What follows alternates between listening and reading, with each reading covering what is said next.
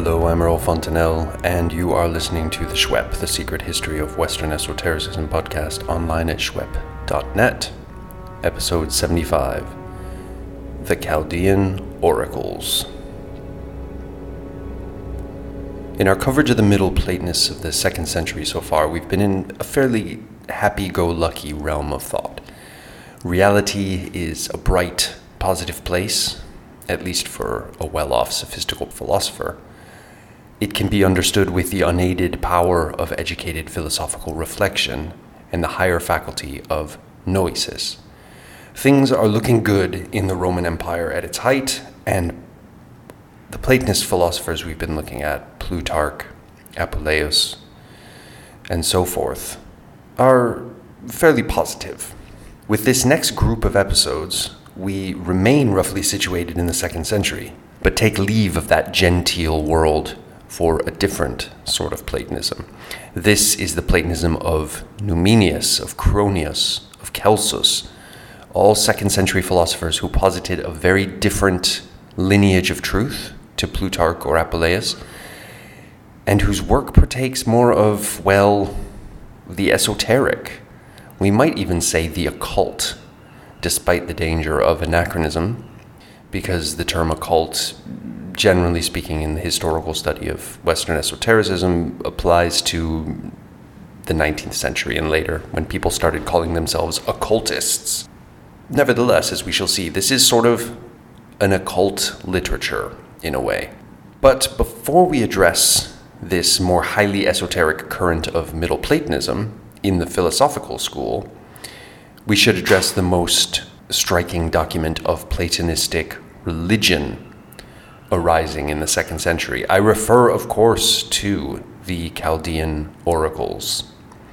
The late Platonists, Porphyry, Iamblichus Proclus, and Damascius, not to mention the medieval East Roman esotericist Michael Psellos, or the later neo pagan philosopher Georgios Gemistos Plethon, or the 19th century occultist Wynn Westcott, all of these people are accustomed to quote from time to time the strange doctrines of what they call the oracles or the teachings of the Chaldeans. These oracles no longer exist as a whole work, so we can reconstruct them only from the writings of these later authors who quote a few lines here and there. So these oracles, they are hexameter verses, the traditional form of Greek oracular revelation and of canonical texts like Homer and the Orphic poems. They teach an elaborate Platonistic metaphysics involving numerous complex interlocking layers of reality, the highest of which are truly ineffable. And in good Platonist fashion, all of these layers are in some way alive. They're conscious, they're, they're gods and daimones and, and many other colorful beings, which we shall encounter in the course of this episode. Of course, our late Platonist sources who quote the oracles do not call these metaphysics Platonist. They consider them the words of the gods themselves. So, this is a revealed text which has led to scholars calling the oracles, with only a bit of irony, the Bible of Neoplatonism. They teach a practice or series of practices called theurgy, that is, God work or divine craft or something like that. Ritual practices aimed at purifying the soul of the practitioner and allowing it to ascend to the presence of the higher gods, and notably to the sun, and attain to immortality. We'll talk about what this might mean in the next episode, since the Platonist soul is already supposed to be immortal, right? So it seems a bit strange that it would have to seek out immortalization. And they teach a number of more spooky ritual effects as well, such as summoning supernatural powers into human hosts and then dismissing them which is perhaps meant to be something like active, ritualized divine possession. We'll come back to that too. And animating statues. And perhaps summoning up the souls of the dead and making them into one's allies. This practice of theurgy, if indeed all of these ritual practices are to be included as part of theurgy in the oracles, which is not entirely clear, the practice of theurgy went on to become the go to religious practice of late Platonists interested in integrating ritual into their philosophic quest for ascent and for face to face meetings with the gods. And we're going to get right into it in the next episode. But in this episode, we will introduce and try to summarize the most important aspects of the Chaldean oracles, one of the most fascinating religious documents from antiquity, and one with enormous importance for the development of Western esotericism.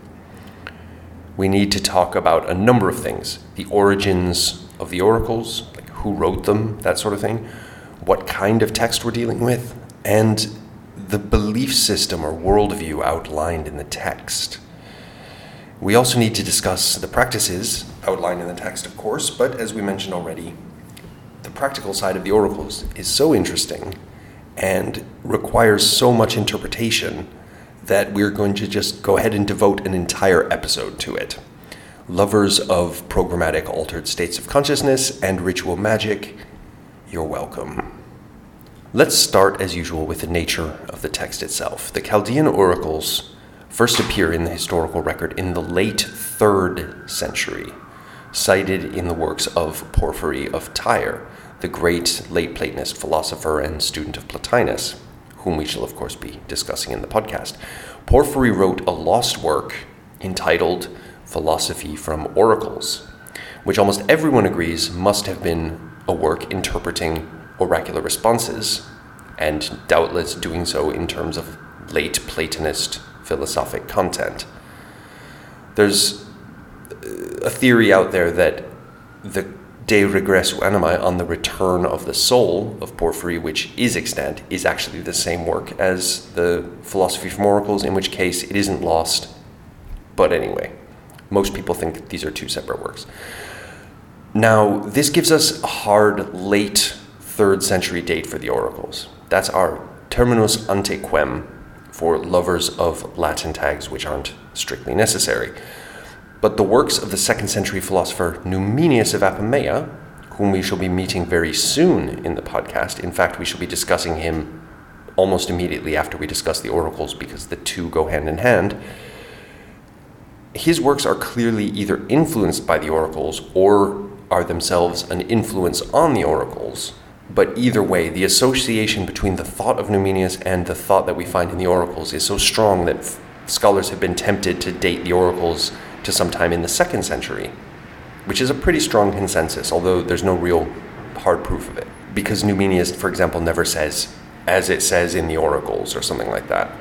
We also have some testimony from Proclus, writing in the 5th century that the oracles were produced under Marcus Aurelius, so, so again, 2nd century, and later material from the medieval period, which is probably based on Proclus, gives the same dating. It's been suggested that there's evidence of Manichaean influence on the oracles, which would put them later, right before Porphyry, because the first Manichaean missions didn't arrive in the Greek speaking world until the early third century or early to mid third century. But this Manichaean connection is not that obvious or strong, though it's perfectly plausible, of course, because we can certainly say that the oracles are drawing on influences from all over the place. Others have seen the influence of Jewish angelology on the oracles, which again is perfectly plausible. But of course, loads of, quote, magical writings in our period show this influence. As we'll see when we discuss the Greek magical papyri, there's lots of Jewish angelology in these magical documents, sometimes pseudo Jewish angelology. And since, as we shall see, the oracles have a lot in common with contemporary, quote, magical writings, this needn't show any direct Jewish influence per se, but certainly shows a vocabulary in some ways drawing on magical traditions. More on this anon. Now, the oracles are written in old school hexameter verses, but they really constitute a new genre the oracular theological ritual manual, something we don't see in earlier Greek literature. So this is nothing like the traditional oracles that the gods used to give back in the day. We can't rule out that other similar works might have been in circulation, but we certainly don't have anything like the oracles. Though we do have other, quote, theological oracles from the Roman period, that, you know, the gods telling humans about themselves.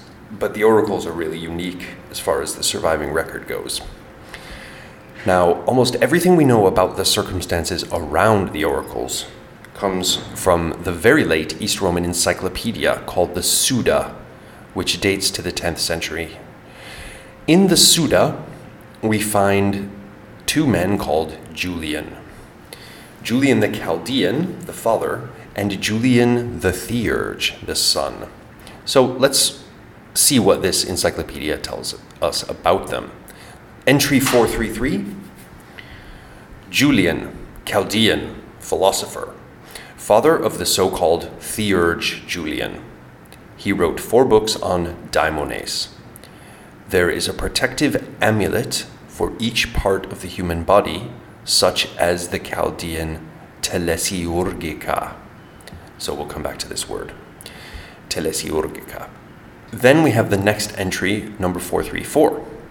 Julian, son of the aforementioned, lived under King Marcus Antoninus. So the Greeks didn't have a separate word for emperor, so Roman emperors are called kings in Greek, um, just following on from the practice in the Hellenistic kingdoms. And Marcus Antoninus is the same guy as Marcus Aurelius, as he's better known today. So, continuing with our quote He himself wrote theurgic works, telestic works, oracles in hexameter verse, and other recondite works, such as fall under this field of knowledge. They say that once, when the Romans were suffering from thirst, he suddenly made and summoned up dark clouds and heavy rain, along with thunder and repeated lightning. And they say that Julian did this through certain wisdom. Others say that Arnuphis, the Egyptian philosopher, did this. So, putting these late testimonies together with various other scraps of information, we have a father. This is Julian the Chaldean, who wrote about daimones and amulets. The wonderful word telesiurgica, I think, must mean something along the lines of amulets or maybe ensouled statues. But I will argue my case for that in the following episode. On the face of it, it has something to do with initiations, but it's hard to say more than that. It's usually translated as something to do with ritual, but I think it might be referring to items Anyway, we also have a son, Julian the Theurge, who wrote on theurgy, animation of statues, and he wrote some oracles, as well as having made it rain in a spectacular fashion through his secret knowledge.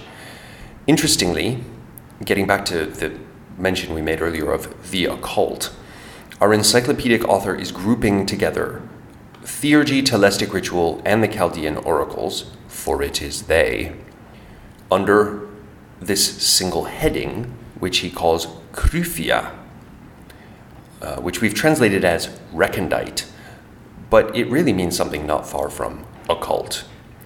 So, this is ancient literature on hidden knowledge, the sort of wisdom which allows people to summon up thunderstorms at will. It's all being discussed as an episteme, as a kind of field of study or knowledge, and this is the sort of thing that Julian the Theurge was known for. Now, there have been many theories advanced as to how one composed Logia di Epon, oracles in verse, with E.R. Dodds famously having suggested that the oracles came to Julian Fils as some kind of transmediumistic dictation. It may be so. We will discuss this further in the following episode in the context of the practice of systasis discussed in the oracles as well as in much magical literature, in which discussion it will emerge that the oracles may have even been dictated to Julian by the soul of Plato himself. Now, if we only had these Suda entries, we might think they were just a late invention um, and the Juliani never really existed. But our classical sources like Proclus give us just enough kind of scraps of evidence to make scholars think that these Juliani probably did exist. Whether they should be associated with Chaldea is another matter. Julian the Chaldean could just as likely mean Julian the astrologer. As we've discussed, the term Chaldean is a normal way of referring to an astrologer in the Greco Roman world, and with good reason, because the Babylonians stroke Chaldeans, these Near Eastern people actually sort of invented astrology, as we saw in earlier episodes.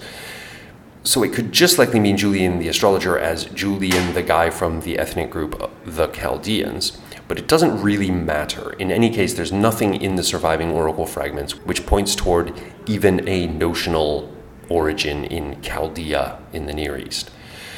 We call them the Chaldean oracles because people started calling them that, based on this Julian the Chaldean business, presumably, unless they were calling them the oracles of Zoroaster, which they sometimes were, but that is a story for another episode.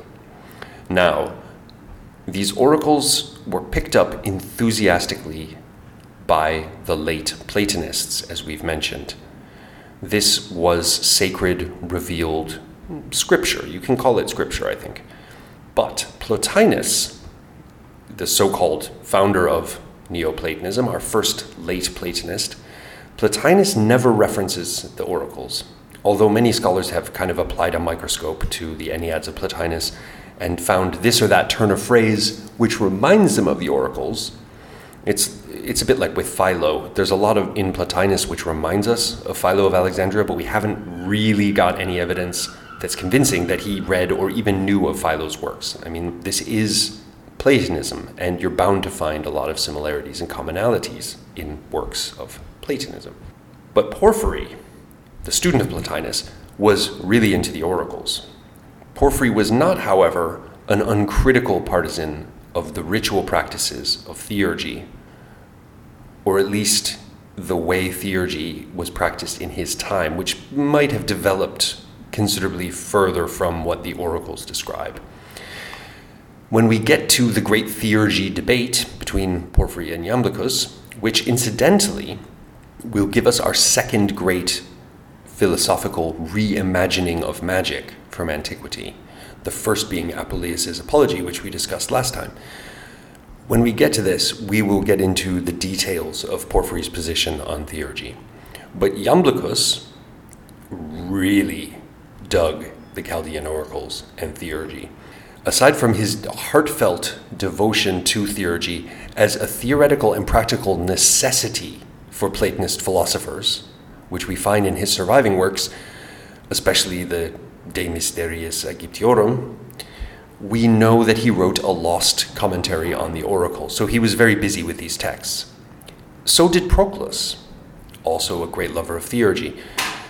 The oracle's influence was thus felt later through the works of these authors. Proclus, in particular, was an immensely influential author throughout the Eastern and Western Middle Ages. But we also find Chaldean inspired notions in earlier Christian writers, like the third century Arnobius of Sicca, the fourth century Marius Victorinus, and the fifth century Synesius of Cyrene, all of whom were Christian intellectuals of a very Platonizing bent in their understanding of Christianity, and they read the Chaldean oracles and found a lot of value in them. So, the reputation of these oracles as genuine oracles, as genuine revealed literature, or at least of literature of, of philosophic value, extended beyond the narrow sort of intellectual elite of the late Platonists. And of course, the great pseudo Dionysius, transmitter of so much that is Proclin into Christianity, and kind of the inventor of the vocabulary of Christian mysticism. Pseudo Dionysius is full of Chaldean theological ideas mediated by Proclus. So we don't even need to say he read the oracles. He probably didn't read the oracles. But he read Proclus and, in fact, pretty much just ripped off Proclus and thus imbibed the metaphysics of the oracles. The influence of the Chaldean oracles goes on from there. Indeed, if we wanted to discuss the afterlife of this text in Western esotericism, we would need a number of episodes just for that. So we're going to let that unfold in the course of the podcast. But for now, now that we have some idea of the origins of the text, in the second century or possibly the third, and in, to quote Lewy, whose book The Chaldean Oracles and Theurgy was a groundbreaking study, quote, a Middle Platonic milieu, especially that type of Middle Platonism which had affinities with both Gnosticism and Hermeticism. In other words, what John Dillon calls the underworld of Platonism. With the oracles, philosophers of the later type of Platonism, generally known as Neoplatonism, found something like a revealed scripture, bringing with it a whole religious practice. So, what was in the oracles which they found so compelling? Let's get into the do we want to call it metaphysics? Do we want to call it mythology? It's a curious blend of both genres. And here is where the obvious parallels with many so called Gnostic texts are immediately obvious. The worldview of the oracles describes an intricate chain of being, beginning with an ineffable first principle, stroke, supreme God, and ending down here on Earth in the material cosmos, but with the whole universe in between populated by immaterial emanations and divine powers of various types which one minute remind us of Numenius's metaphysical nous, and the next of the archonic emanations from Gnostic texts like the Apocryphon of John. Now, Lewy, whom we just mentioned, probably went further than anyone else in attempting to reconstruct the mythic metaphysical worldview of the Chaldean oracles into a tidy system. Indeed, he probably went too far because it's really difficult sometimes to tell what is meant to be going on in the oracles, especially in the fragmentary state we find them in. Remember, this isn't philosophy as a genre, it is intentionally mysterious poetry with metaphysical content. Very different uh, rules of interpretation apply to this than, say, apply to someone like even Numenius. Every entity in the Chaldean oracles has about 10 different names and some sometimes you don't know, you know, is the fiery heaven the same thing as the noetic world? You know, this sort of question arises a lot. Entities often do double duty or even quadruple duty in the case of Hecate, who is quadruple at the minimum. Uh, there are a number of divine intellects or noes, nooses, and it's very often unclear which one is being referred to in a given instance. The supreme God may or may not be a nous, an intellect, but probably he is at least noetic. We'll return to that in a minute. It's all very weird and wonderful. So let's dive into the oracles and see what we find. We won't be able to cover anything like all of the Chaldean universe, but we'll try to hit some key points starting with the first principle. It's a very good place to start. The first principle or highest God is the Father, the Great Father, the All Father. He's known by many names. The Chaldean oracles have a very strong stoicizing love of fire. And so the Father is sometimes described as being made of some kind of ultimate fire. He dwells beyond the sphere of the fixed stars in a realm of pure fire the father may be androgynous. At any rate, he has a creative power and is described as having wombs, kolpoi.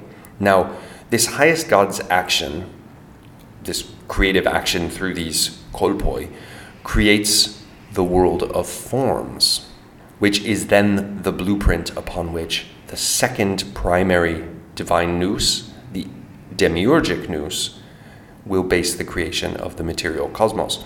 So think Plato's Timaeus myth, but with an additional primordial figure added at the top to account for the existence of the forms, which in Plato's account are just sort of there lying around waiting for the demiurge to get busy, but in this Middle Platonist take on things, they themselves have an origin in the Father. But this father is also called Bythos, the abyss, or the depths. And he's described as the ineffable father. Or maybe this means the secret father, depending on how we want to translate arretos pater. More on this question in our upcoming episode on the question of transcendence in Middle Platonism. Now, is this secret or ineffable father a nous? This is the question. We tend never to translate the term nous in this podcast because there is no English word which does it justice, but something like divine mind might be the best option if you were forced to translate. Some people say consciousness. Um, the fact is, in our sources, people, these Middle Platonists and, and later Platonists, are very concerned to outline nous as a faculty, as a mode of consciousness, and it's really, really nothing like thinking in the everyday sense. So we tend to leave it nous, noetic, and so forth, untranslated. Now, later Platonists, Plotinus, and pretty much everyone after him, will say no, the first principle cannot be a nous, it must be something yet more unified and transcendent than a nous. But for Middle Platonism, the standard position, we've seen it in Philo to Plutarch to Apuleius.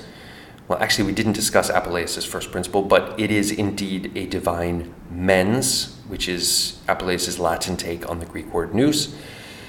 And we shall also see it in Numenius. This is the standard position that the supreme God is a nous. Now, the Bythos in the oracles is totally transcendent and ineffable, but Numenius's first nous, or Philo's Hebrew God for that matter, are also totally transcendent and still describable as a nous. So it gets complicated. Check out this oracular fragment, number one in the edition of the Chaldean Oracles by des Places, and we're using the translation of Ruth Majercik. For there exists a certain intelligible, that's ti noiton, which you must perceive by the flower of mind. Again, nous. But if you should incline your mind toward it and perceive it as perceiving a specific thing, you would not perceive it. For it is the power of strength, visible all around, flashing with intellectual divisions.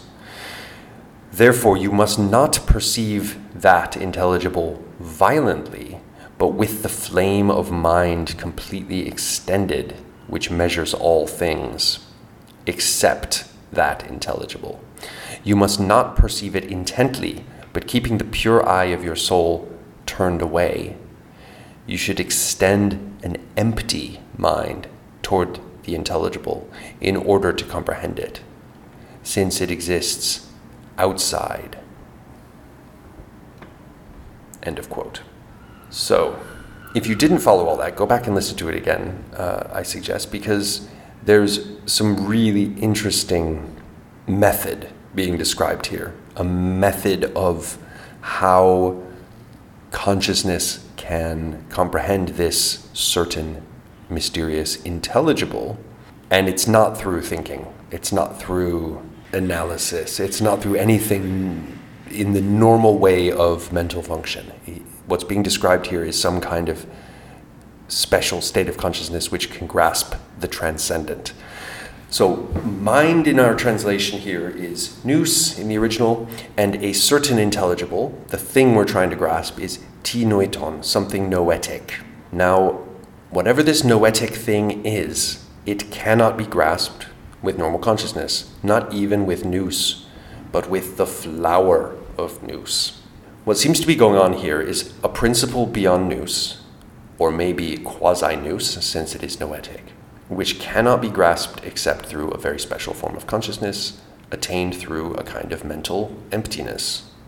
We're clearly looking at some form of meditation tradition here, for want of a better term, of the kind familiar from the Buddhist tradition, the kind that's, that's very attentive to the actual processes of consciousness that go on when you meditate.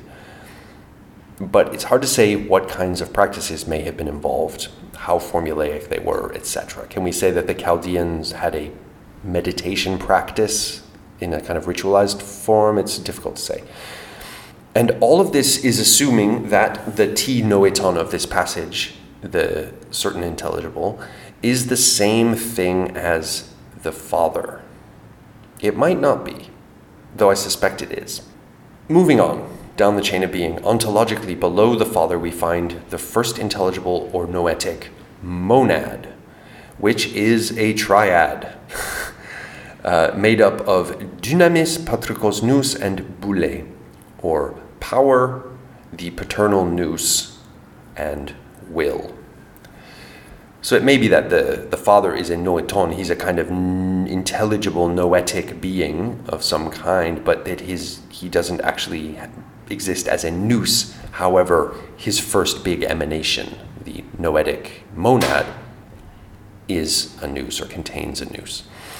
So this threefold monad is the first emanation of the Father. That's pretty much certain. And we'll return to the dynamis in a minute in the context of Hecate. As for the paternal nous, this is not the demiurgic nous. Not yet. The demiurgic or second nous is not to be confused with the paternal intellect that we've just been discussing. This later God is the one who makes the cosmos based on the forms present in the noetic world, which may or may not be contained in the dunamis of the paternal triad. Le- Lewy thinks it is, I'm not so sure. So it may be that that dunamis in that monad triad is the world of forms. Now, where does this second intellect fall into the scheme of things? Most usual would be to have this nous mediating between the paternal monad and the world soul. But there is some ambivalence in the oracles. At any rate, this nous, the second nous, the demiurgic nous, depends on the first intellect and fashions the cosmos. And incidentally, here, for people who are totally lost in all this um, kind of metaphysics, if you have not yet listened to our episode on Plato's Timaeus, I highly recommend you go do it because that myth is absolutely foundational for this myth from the Chaldean oracles, this mythic understanding of the genesis of reality, but also for the uh, cognate myths we're going to be looking at in the Hermetica and in Gnostic texts. The Timaeus account really, really was the key building block upon which all these kinds of uh, theories of reality were made. Now, below the demiurgic nous, we have the world soul, again, Timaeus, and this marks the end of the noetic or Empyrean realm. Then, below the world soul, or next in order of emanation, Lewy puts the Aion, a god associated with time or eternity. Now, there are actually a whole plethora of time gods alluded to in the oracles. Associated, I think it's safe to say, with astral cycles, since these in the Timaeus and all the kind of thought world inspired by the Timaeus are actually the generators of time. So the stars and planets actually sort of make time. It's also safe to say that the Aion exists within the cosmos. That is, he's sort of up there in the stars, or maybe is made of the stars, or something like that. But anyway, last but not least, we have the material realm here below the moon. This in the oracles is full of daimones, both good and evil. The evil daimones want to keep humans trapped down here in the material realm, but there are also good daimones who want to help us to ascend. We'll get to ascent in a minute. So we mortals have a kind of evil diabolical enemy here on earth in the form of evil daimones, which are described as bestial and kind of uh, shameless, and they're also described as dogs. So we saw evil daimones in Plutarch, but these Chaldean daimones are a lot more kind of seriously evil than the Plutarchian daimones, um, who are really more venal than truly malicious. These guys are like proper, what we would think of as demons in a way. So let's back up and try to give some structure to this confusing account. If we want to think of this schema as we've laid it out so far in terms of concentric circles, we will have three realms. The outermost, the Empyrean, or possibly the noetic. Then inside of that circle, we have the etheric, and then inside of that, we have the material at the center. So the material realm is like a circle in the middle, surrounded by a ring, which is the etheric realm, surrounded by a ring, which is the Empyrean realm. The Empyrean realm is noetic and immaterial. Okay, it's it's not actually immaterial in the oracles. It's made of super subtle pure fire, but it's functionally immaterial. This is where we find the Father. Or rather, we don't find him because he is hidden. But we find his first monad of power, nous and will. And probably the demiurgic nous also dwells in this realm, sort of at the bottom of the chain of emanations. And he will be the one who mediates between the Empyrean and the Etheric. The Etheric realm, where we find the stars and planets, this is probably where the world soul exists, um, up there in the sphere of the fixed stars, which is the border between the Empyrean and the Ethereal. And within the ethereal is also where we will find the Aion and the other time deities, who are very, very interesting. And below this, here on Earth, below the moon, lies the material realm where we live and where the daimones are constantly swimming around. Now, this is a little bit complicated, but we've actually left a load of stuff out. First of all, the goddess Hecate is really important in the oracles, and she can be associated with a number of different realities in the scheme we've just outlined. We'll have more on this fascinating goddess in a special episode because the stuff is just too cool to skip over. But for now, we'll say that Hecate provides a kind of female principle at many levels of the Chaldean universe, often in a role as a mediatrix between male principles. She's called Hecate begotten of the Father, um, and in this form, I think she's associated with the dunamis of the paternal monad. So dunamis is grammatically feminine in Greek, as is boule actually will. So the paternal monad, this first emanation of the unknown father into something that we can kind of know about, is made up of nous and dunamis, which may be the world of forms, and is Hecate, and the will of the father, which is sort of in, in accord with the nous. And the dunamis may mediate between the father and his nous. There's some suggestion in Lewy and elsewhere that she might be the kind of glue that sticks the ineffable father together with the, his first kind of intellect. She is associated also with nature. So think of Venus in Apuleius' Cupid and Psyche or Isis in the Metamorphoses. So the kind of principle of life and growth within the material cosmos, that is Hecate. And she's associated with the moon. And in this form, she seems to be a bit more of a dark and scary Hecate. She also seems to be the mistress of the evil daimones. And their description as dogs that we alluded to earlier may mean that they're really to be associated with the traditional dogs of Hecate, for this was her main totemic animal. So, we may be dealing with a number of different Hecates, a single goddess with numerous manifestations at all levels of reality, or something else entirely. But what's fascinating, aside from the goddess herself, who is surely one of the most fascinating goddesses in the Greek thought world, a kind of goddess of the liminal, how cool is that? What's fascinating about her, for our purposes, is that we see here a feminine divine principle.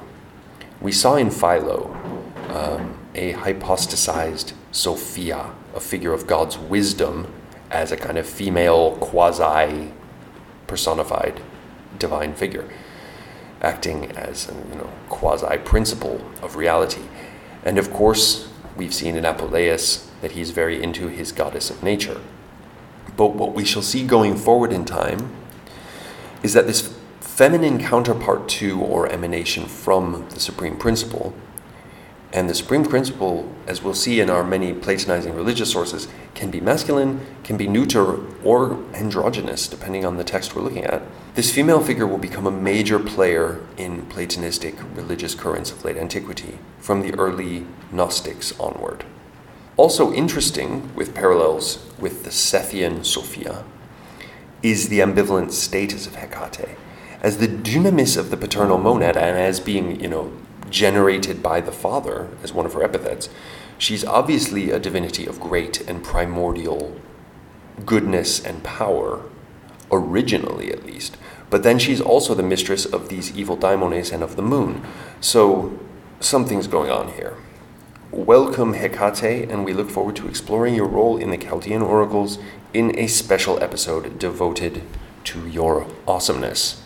Now, the other thing that we've left out from our scheme of reality is, well, a whole load of other entities which make the Chaldean cosmos into a crowded metropolis. These include the time gods, the various different gods associated with weeks and years and things like that, and also the Yunges, the Synoches, and the Teletarchai, and others. These are really interesting and really mysterious for the most part. A Yunx is a kind of bird called the wryneck in English. But as we discussed in episode 6 with Daniel Ogden, there was also a ritual implement called a yunx, which was probably a ceramic kind of ring with little bird sculptures stuck on it. You can see an image of one in that episode's notes. The only yunx so far recovered by archaeology, or maybe it's a model of a yunx, we're not sure. But anyway, this thing, the yunx, is something that is spun around by ritual practitioners who are doing things like summoning up the souls of the dead.